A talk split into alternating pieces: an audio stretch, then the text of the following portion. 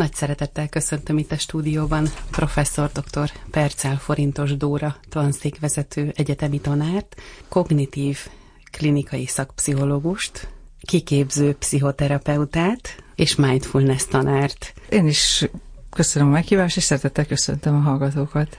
Hogyha megengedi, akkor még egy picit tovább boncolgatnám ezeket a titulusokat. Ugye említettük, hogy klinikai szakpszichológus, és a hazai kognitív pszichoterápia meghonosítója és elterjesztője. Kezdjük talán ezzel, és aztán majd még kimondjuk a többit is, hiszen itt lesz viselkedésterápiás, testsúly csökkentő csoportvezető is, probléma megoldó tréning, stb. Ugye tankönyveket is írt erről, de most kezdjük ezzel, hogy mi az a kognitív pszichoterápia? Jelenleg a leginkább hatékony pszichoterápiás irányzat, világszerte elterjedt. A pszichoterápiát végre-végre a tudományosság rangjára emelte, ami azt jelenti, hogy tényleg azt kell mondanom, hogy számtalan vizsgálat, méghozzá nagyon komoly tudományos összesültő vizsgálat támasztja alá a hatékonyságát, lényegében a legtöbb szés problémának a kezelésében. Kezd a szorongásos zavaroktól, amelyeknek szintén óriási a tárházuk, tehát pánik, hipokondria, egészségszorongás, szociális szorongás, teljesítményszorongás, traumatikus szorongás, szóval, hogy nagyon-nagyon széles ezeknek a zavaroknak is a spektruma. A depresszión keresztül, amelyet magyarul hangulatzavaroknak nevezünk, és számos fajtája van, és hát az evészavarok, személyiségzavarok kezelésében is hatékony, illetve hát egy új területe, és egyáltalán nem csak a klinikai pszichológiában, hanem tanácsadásban, egészségpszichológiában, iskolapszichológiában mindenütt érdemes ezt használni. Az úgynevezett impulzus kontrollzavarok, tehát agressziónak, indulatoknak a kezelésében, önértékelési zavaroknak a kezelésében, önértékelési problémák csökkentésében, és hát ami, ami most megint nagyon elterjedt, a különböző szomatizációs zavaroknak a kezelésében. Mit értek ez alatt? Miért mondom, hogy ez egy ilyen új terület? Tulajdonképpen régi új terület, mert egy óriási Varga után körülbelül így a 20. század végére jutott vissza oda az orvostudománya, honnan elindult a görögöktől, hogy a testi-lelki dolgok nagyon szorosan összefüggenek. A felvilágosodással ketté vált az, hogy a szomatikus tünetek, a testi betegségek az orvostudomány területére tartoznak, a lelki problémák, azok pedig hát a teológia és a vallás területére tartoznak. Igen ám, de azért hát azt, a, ahogy végre megértettük, és visszakanyarodtunk a görögökhöz, hogy a testi-lelki dolgok nagyon szorosan összefüggnek. Azért mondtam, hogy ez egy új terület, mert a szomatikus orvoslásban, vagy a különböző szakellátásban, nőgyógyászaton, belgyógyászaton, bőrgyógyászaton, pulmonológián, tehát sorolhatnám onkológián, sorra-sorra ismerjük föl, hogy milyen nagyon fontos szerepük van a lelki tényezőknek a testi betegséggel való megküzdésben, és nincs is ma már értelme arról beszélni, hogy testi betegség vagy lelki betegség, hanem egyszerűen betegségről, megbetegedésről beszélünk, amiben kisebb-nagyobb hangsúlyeltolódásokkal, de a test és a pszés tényezők egyaránt szerepet játszanak. Szerintem nagyon-nagyon közismert, hogy a szívérendszeri problémák, a, a magas vérnyomás, a szívinfarktus, akár a daganatos betegségeknél, mind a kialakulásban, mind pedig a felépülésben óriási szerepe van annak, hogy az illető mennyire tud pszichésen egyensúlyba kerülni, konkrétan az idegességét, a, a teljesítményszorongását, a mindenféle félelmeit, vagy elkeseredését mennyire tudja leküzdeni, és mennyire tud eredményesen mondjuk megküzdeni a, az adott esetben egyébként súlyos megbetegedésével. És miben áll ez a módszer? Mert ugye említette, hogy ez egy új módszer, amit ön honosított meg, hogy akkor egységben szemléljük gyakorlatilag az embert, ha egy pszichoterápiára vagy egy foglalkozásra lebontjuk, akkor mi az, amiben új ez a módszer, vagy hogyan foglalkozik ez az emberrel? Hát nem igazán mondhatjuk, hogy új módszer, mert 1970-es években volt egy nagy paradigmaváltás a pszichológiai és pszichoterápiás gondolkozásban, és tulajdonképpen azóta indult el Áron Beck nevéhez fűződik ez az irányzat, és a lényege az az, hogy noha a lelki szenvedés az mindig valamilyen érzelem formájában nyilvánul meg. Tehát vagy szorongunk valamitől, ezek a szorongásos zavarok, vagy el vagyunk keseredve, tehetetlennek, reménytelennek látjuk a helyzetünket, ezek a depresszió és az összes ehhez kapcsolódó hangulatzavar, vagy a harmadik nagy csoportja az emberi szenvedés, amikor az emberek haragosak, dühösek, frusztráltak, csalódottak, ez pedig az úgynevezett impulzuskontroll zavaroknak a csoportja. Tehát az emberi lelki szenvedés tulajdonképpen mindig valamilyen érzelem formájában jut kifejezésre, és hogy az volt az óriási nagy felismerése Aaron Becknek, ami felismerés egyébként Freudéhoz mérhető, hogy tulajdonképpen ezek az érzelmi állapotok, ezek csak következményei. Tehát noha azt látjuk, hogy valaki szorong vagy el van keseredve, de nem ez az elsődleges, hanem ezek csak következményei annak, hogy hogyan értékeli a saját helyzetét, hogyan viszonyul a saját helyzetéhez, tehát magyarul a gondolatoknak, a kognícióknak van elsődleges szerepük. És innen jön az elnevezés, hogy kognitív terápia, illetve hát kognitív viselkedés terápia. Ez azért fontos, mert azért gondolataink is befolyásolják az érzelmi állapotunkat, és így indult, de ma már nagyon sok kutatás azt alátámasztja, hogy lehet, hogy pocsikul érezzük magunkat, de hogyha teszünk, erőfeszítést teszünk azért, hogy mondjuk halogat egy munkát, és nincs kedve elvégezni, akkor ezt szerintem mindannyian ismerik, hogy ez egy ilyen diszkomfort, ez egy ilyen kényelmetlen érzés, egyről-utóbb nagyon nyomasztóvá válik, de hogyha az ember ezt felismeri, hogy én ezt most halogatom, és akkor, és akkor tesz ezért, magyarul azt mondja, hogy na, akkor ma leülök, és lesz, ami lesz, ma ezt megírom, és befejezem. Tehát cselekszik, tehát viselkedésével befolyásolja tulajdonképpen a történéseket, akkor ez ugyanolyan jótékony hatású az érzelmi állapotra. És tulajdonképpen minden pszichoterápiának ez a célja és ez a lényege, így a kognitív terápiának is az emberi szenvedést csökkentse, és még konkrétabban a szorongást, a depressziót, a reménytelenséget, vagy adott esetben a frusztrációt csökkentse. De miután ez direktbe csak a gyógyszerek tudják elérni, mert csak egy gyógyszerrel lehet azt elérni, hogy most szorongok és beveszek egy szorongásoldót, és az oldja. De mi, tehát az emberi személyiség azért ennél bonyolultabban működik, és mi magunk is tudunk ezért tenni, méghozzá úgy, hogy másképpen gondolkozunk, másképpen viszonyulunk, másképpen értékeljük a helyzetünket, úgy mondjuk, hogy adaptívabban, vagy megfelelőbben, tehát úgy, hogy kevésbé legyünk elkesedve, vagy szorongjunk. Mondanék két nagyon egyszerű példát. A kognitív terápiának a diadalmenet azt mondjuk, a pánikbetegség kezelésével indult el, és adott esetben tulajdonképpen egy, tehát a, a nemzetközi protokollok szerint kb. olyan 8 alkalom alatt jelentős javulást lehet elérni. Ehhez képest a pánikbetegek éveket köröznek az egészségügyi rendszerben, egyik orvostól a másikhoz járnak, és a gyógyszerek azok valóban csökkenteni, adott esetben tudják csökkenteni a szorongást, de ha abba hagyják, akkor megint előjönnek a félelmeik, mert az, ami miatt ők pánikolnak, konkrétan az, hogy halálfélelmük van, mert hevesebben ver a szívük, és azt gondolják, hogy mondjuk szívinfarktust kapnak, ez, ez a panasz, ezzel így a gyógyszer nem foglalkozik, tehát oldja a szorongást, de ez a félelem ott van, tehát görcsösen ragaszkodnak a gyógyszerhez. Persze ez egy gyógyszergyári érdek is természetesen, vagy ez nagyon jó jön a gyógyszergyáraknak, és mondjuk pont ez a nehéz a pszichoterápiában, hogy nincs emögött akkora hát gyógyszergyári támogatás természetesen ezért nehezebben terjed.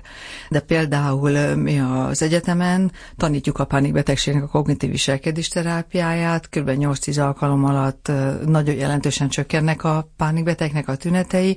A fiatalokon látom, hogy mennyire örömteli sikerélmény nekik, és pont ez mutatja, amit az előbb említettem, hogy a tudományosság rangjára emelték a kutatások a kognitív pszichológiát, magyarul klinikai vizsgálatokon alapul, hogy hogyan érdemes kezelni lépésről lépésre, és hogy megtanulható. Tehát nem egy nagy karizmatikus egyéniség kell hozzá, hanem a fiataloknak megtanítjuk, megtanítom, és, és akkor ilyen azt látom, hogy így ilyen, ilyen, ilyen öröm és boldogság önti el őket.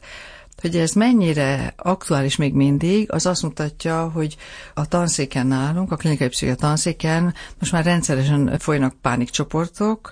A legutóbbi éppen tegnap kezdődött el, ez öt alkalom. Ide bárki jelentkezhet? Hát akinek pánikbetegsége van, tehát házi orvos vagy pszichiáter uh-huh. küldi, igen és ezt mindig egy fiatal rezidens kollégával vagy kolléganővel csinálom, kétszer együtt csináljuk, harmadszor már egyedül csinálja, és éppen tegnap indult el a legutóbbi csoportunk, tíz pánikbeteg vesz részt benne, különböző életkorúak, és az a tapasztalatunk, és ezt le is fogjuk publikálni, hogy nagyon nagy mértékben csökkennek a pániktünetek, elhagyják a gyógyszert, tudnak közlekedni kísérő nélkül, mernek közlekedési eszközre szállni, mert tulajdonképpen megértik és megtanulják azt, hogy azok a testi tünetek, amiket éreznek, a leizzadás, verítékezés, heves szívverés, szédülés, ezek tulajdonképpen a mindennapi normás stresszreakciónak a tünetei, mindenki stresszel valami miatt, de a pánikbeteg és a nem pánikbeteg abban különbözik egymástól,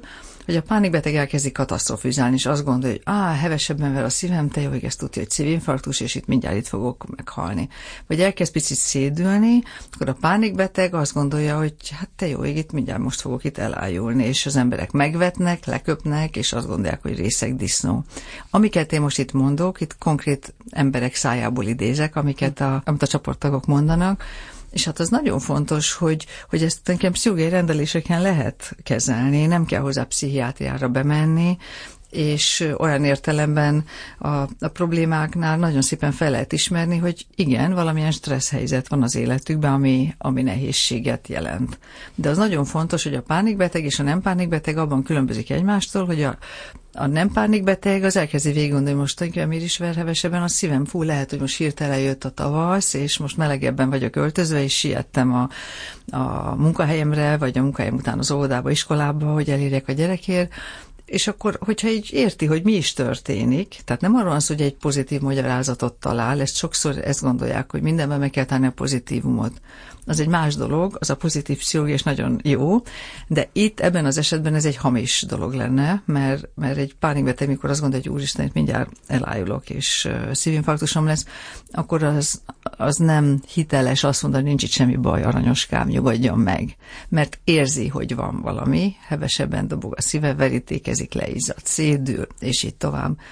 De hogy aki nem pánikbeteg, az így megpróbál megérteni, hogy most meleg van, most sietek, most fáradt vagyok, most két kávét ittam, most egy, egy olyan tárgyalás előtt állok, ami nagyon nagy horderejű, és ezért... Tehát megmagyarázza magának, Érti, és megérti. Me, így van, hogy megérti, hogy mi mhm. történik, uh-huh. és erre mondtam még én a régi görögöket, hogy elkezdi érteni, hogy a testi tünetei azok hogyan függnek össze az ő lelki állapotával és viselkedésével. Uh-huh. És szerintem egyébként ez gyönyörű. Tehát ez, ez nagyon-nagyon élvezetes tanítani is, meg látni a fiataloknál, meg ahogy, ahogy a csoportok segítik egymást, mert tulajdonképpen úgy indítottuk el a csoportokat, hogy azt tettük készre az ambulancián, a fiatalok is, meg én, és ugye egymás után magyarázzuk, hogy a pánikbetegeknek a, a saját életükön keresztül megpróbáljuk megérteni, és akkor egyszer csak így Hát most ez nem jó szó, hogy beleuntunk, de amikor már az ember 15-ször magyarázza, és akkor gondoltunk hogy fú, milyen jó lenne ez csoportba.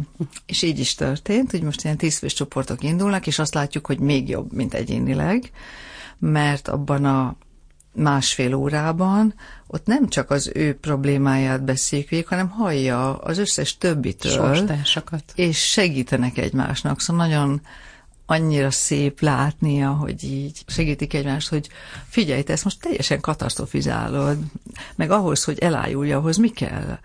Le kell, hogy essen a vérnyomásod, nem? És most mi van a vérnyomásoddal? A plafonon van, nem?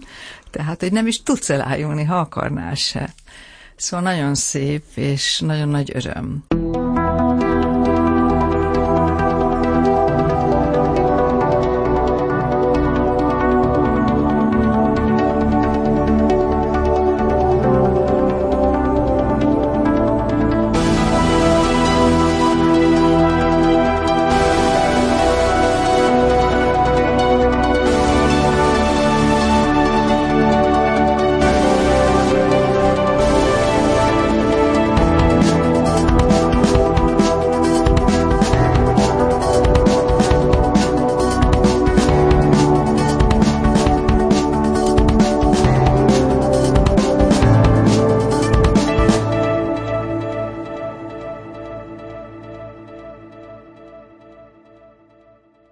Ilyenkor gyakorlati tanácsokat is kapnak, vagy ez inkább elméleti képzés?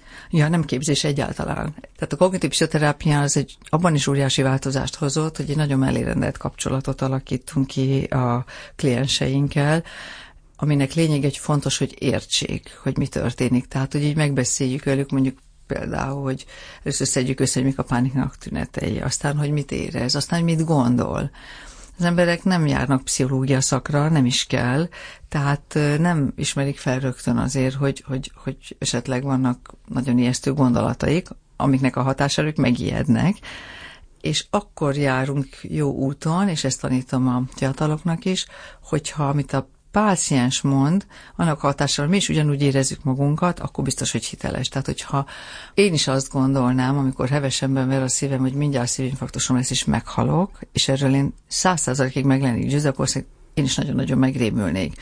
És nem csak én, hanem mindenki más.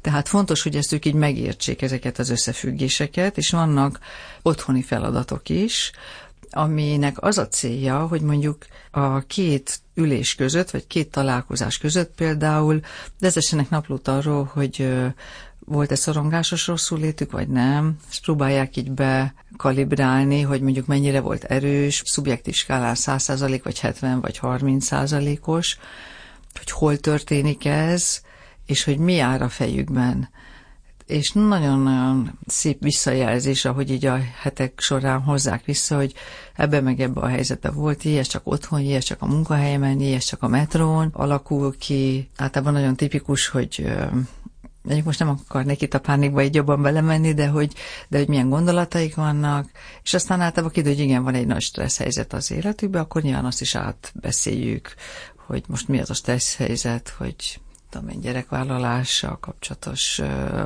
nehézségek például. Ez lehet egy stressz helyzet, és ez önmagában elég, és akkor, akkor hogyha lehántjuk a pánikot, akkor lehet ezzel is foglalkozni már. Szóval nagyon sok embernek tud segíteni, és érthetővé teszi azt, hogy mi is történik benne. Felnőttekre kell itt gondolni, vagy gyerekeknél is egyébként hatásos ez a kognitív viselkedésterápia? Hát kamaszkortól van kamaszcsoportunk is egyébként, uh-huh. és azt mondják a gyerekpszichológus kollégáim, hát így ragyognak, tehát hogy így, hogy nagyon-nagyon jól lehet a kamaszokkal is dolgozni. Gyerekeknél inkább viselkedéses szintű intervenciókra van szükség. Egyébként ott se lehet pontosan szétválasztani, hogy viselkedés vagy kognitív. Most például egy kisfiúnál, egy hat éves kisfiúnál, akit ilyen nagyon verekedős volt az iskolában, és akkor azt csinálta a gyerekpszichológus kolléganőm, hogy így ilyen kis arcoskákat rajzoltak, és hogy megpróbálták felismerni, megpróbálta megtanítani a gyereket arra, hogy milyen a haragú arcocska, milyen a kíváncsi, milyen a szomorú, milyen a boldog, és onnan kezdve, a gyerek felismeri azt, hogy ő benne most itt indulat van, vagy agresszió, tehát, tehát igazság szerint tehát magára reflektál gyakorlatilag igen, már igen. a kicsi gyerek Már a kicsi gyerek is tud, uh-huh. igen, csak nekünk kell megtalálni azokat az eszközöket hozzá. A területei egyébként összefüggnek, én amikor eldöntöttem, hogy mindenképpen fogom kérni, hogy beszélgessünk, az a második Magyar Tudományos Mindfulness konferencia volt. A mindfulness, ha magyarra fordítanánk, az a tudatos jelenlét, és ez is összefügg, ha jól gondolom, ezzel a területtel is, tehát a kognícióval, hiszen azért, ha megfogalmazzuk magunknak a tudatos jelenlétet, akkor az más, mint hogyha csak úgy tesszük a dolgunkat, hogy most ilyen laikusként fogalmazzak. Igen. Igen, a kognitív terápia az, az nagyon-nagyon lendületesen fejlődik. Amiről a pánikbetegség, depresszió kapcsán beszéltem, az az úgynevezett első hulláma 1970-es, 80-as években, és tényleg egy nagy késéssel került át Magyarországra, így a 2000-es években, és azért hozzá kell tennem, hogy nem én hoztam be, hanem ahol én dolgoztam annak idején a pszichiátriai klinikán, Móruc Kenéz, a tanára, meg a Tringer professzor úr, tehát ők hozták be az első ilyen könyveket, de tény, hogy Nekem volt aztán abban a szerencsében részem, hogy elkerültem Oxfordba, és ott az Oxford Cognitive Therapy Centerben, Oxford Kognitív Terápiás Központban. Hát tényleg ott, ott lehetőségem volt tanulni is, és bekapcsolódni, és képzésen is részt venni, és aztán úgy éreztem, hogy hát joga van a magyar lakosságnak is megkapni a legszínvonalasabb ellátást, és a pszichológia a mai szinten nagyon nagyon magas szinten van. Tehát, hogy Freud idejében mondjuk lovaskocsival jártak, és ma nem lovaskocsival járunk, na ugyanezt lehet mondani azért a pszichológiára, meg a most a kognitív idegtudományra is, tehát, hogy hogy összekapcsolódnak a különböző területek, és hát óriási fejlődése ment keresztül a pszichológia is. A, nemzetközi protokollok például a pánikbetegség kezelésére, vagy a depresszió kezelésére első választandó módszernek a kognitív viselkedés terápiát javasolják, de az alvájzavarra is, nem a gyógyszert, hanem kognitív viselkedés terápiát. Tehát, hogy annyira fontos, és ez annyira kapcsolódik az az ember képhez, hogy az ember tud tenni magáért. Tehát az a fajta freudista, determinisztikus szemlélet, hogy ki vagyunk szolgáltatva nem tudatos gondolatainknak, érzéseinknek, ösztöneinknek, és egyébként meg kisgyerekkorunkban majdnem minden eldőlt, azért eh, ahhoz képest, tehát nagyon szépen lehet építeni Freudra, igen, nagyon sok fontos dolog történik kisgyerekkorunkban, ami meghatározza későbbi életünket, személyiségünket, értékrendszerünket, kapcsolatainkat, igen, ez igaz, de nem determinálja. És hogy felnőtt korban, és később is mindig vannak megküzdési kapacitásaink, tehát hogy van van az embernek én ereje, hogy képes legyen cselekedni, tenni saját magáért, és tudatosan változtatni. És a mindfulness, az tulajdonképpen az már a kognitív terápiának az úgynevezett harmadik hulláma, ez egy igazi szemléleti változás. De azon, hogy igazi szemléleti változás, azt gondolom, hogy a 21. századi technikai civilizáció közepette ez az, ami, ami nagyon komoly támpontokat ad a, az adaptív túlélésre, tehát hogy egészségesek tudjunk maradni, és hogy a technikai civilizáció körülményei között valahogy épp kapcsolatrendszert és egészséges életet tudjunk élni.